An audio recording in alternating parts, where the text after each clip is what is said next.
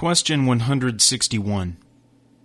How do the sacraments become effectual means of salvation? Answer. The sacraments become effectual means of salvation, not by any power in themselves or any virtue derived from the piety or intention of him by whom they are administered, but only by the working of the Holy Ghost and the blessing of Christ by whom they are instituted. Question 162. What is a sacrament? Answer.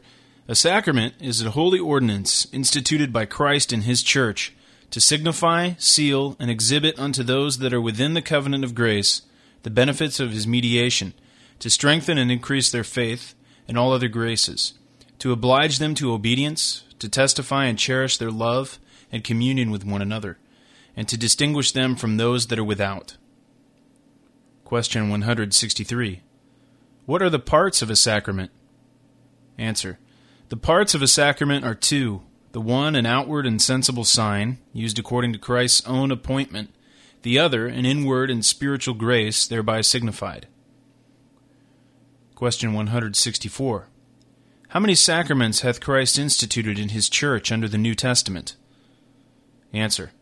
Under the New Testament, Christ hath instituted in his church only two sacraments baptism and the Lord's Supper. Question 165. What is baptism? Answer.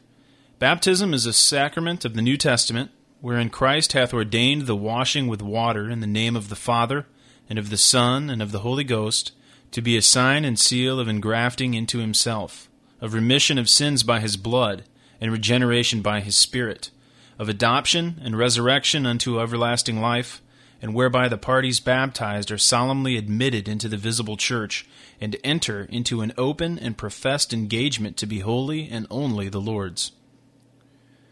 Question 166. Unto whom is baptism to be administered? Answer. Baptism is not to be administered to any that are out of the visible church, and so strangers from the covenant of promise, till they profess their faith in Christ and obedience to Him but infants descending from parents, either both or but one of them, professing faith in Christ and obedience to Him, are in that respect within the covenant and to be baptized. Question 167. How is baptism to be improved by us? Answer.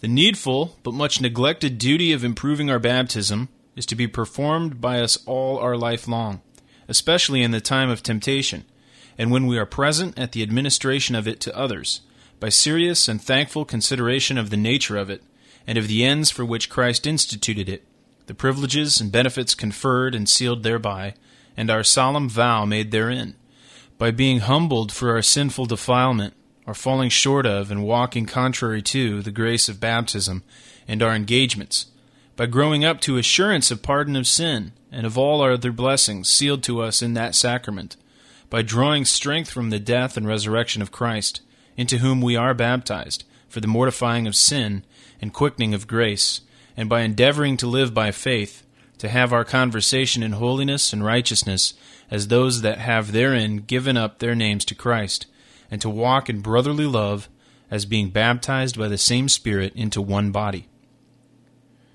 Question 168. What is the Lord's Supper? Answer. The Lord's Supper is a sacrament of the New Testament wherein, by giving and receiving bread and wine according to the appointment of Jesus Christ, his death is showed forth, and they that worthily communicate feed upon his body and blood, to their spiritual nourishment and growth in grace, have their union and communion with him confirmed, testify and renew their thankfulness and engagement to God, and their mutual love and fellowship each with other, as members of the same mystical body. Question 169. How hath Christ appointed bread and wine to be given and received in the sacrament of the Lord's Supper? Answer. Christ hath appointed the ministers of his word, in the administration of this sacrament of the Lord's Supper, to set apart the bread and wine from common use, by the word of institution, thanksgiving, and prayer, to take and break the bread, and to give both the bread and the wine to the communicants, who are, by the same appointment, to take and eat the bread, and to drink the wine, in thankful remembrance that the body of Christ was broken and given, and his blood shed for them. Question 170. How do they that worthily communicate in the Lord's Supper feed upon the body and blood of Christ therein? Answer.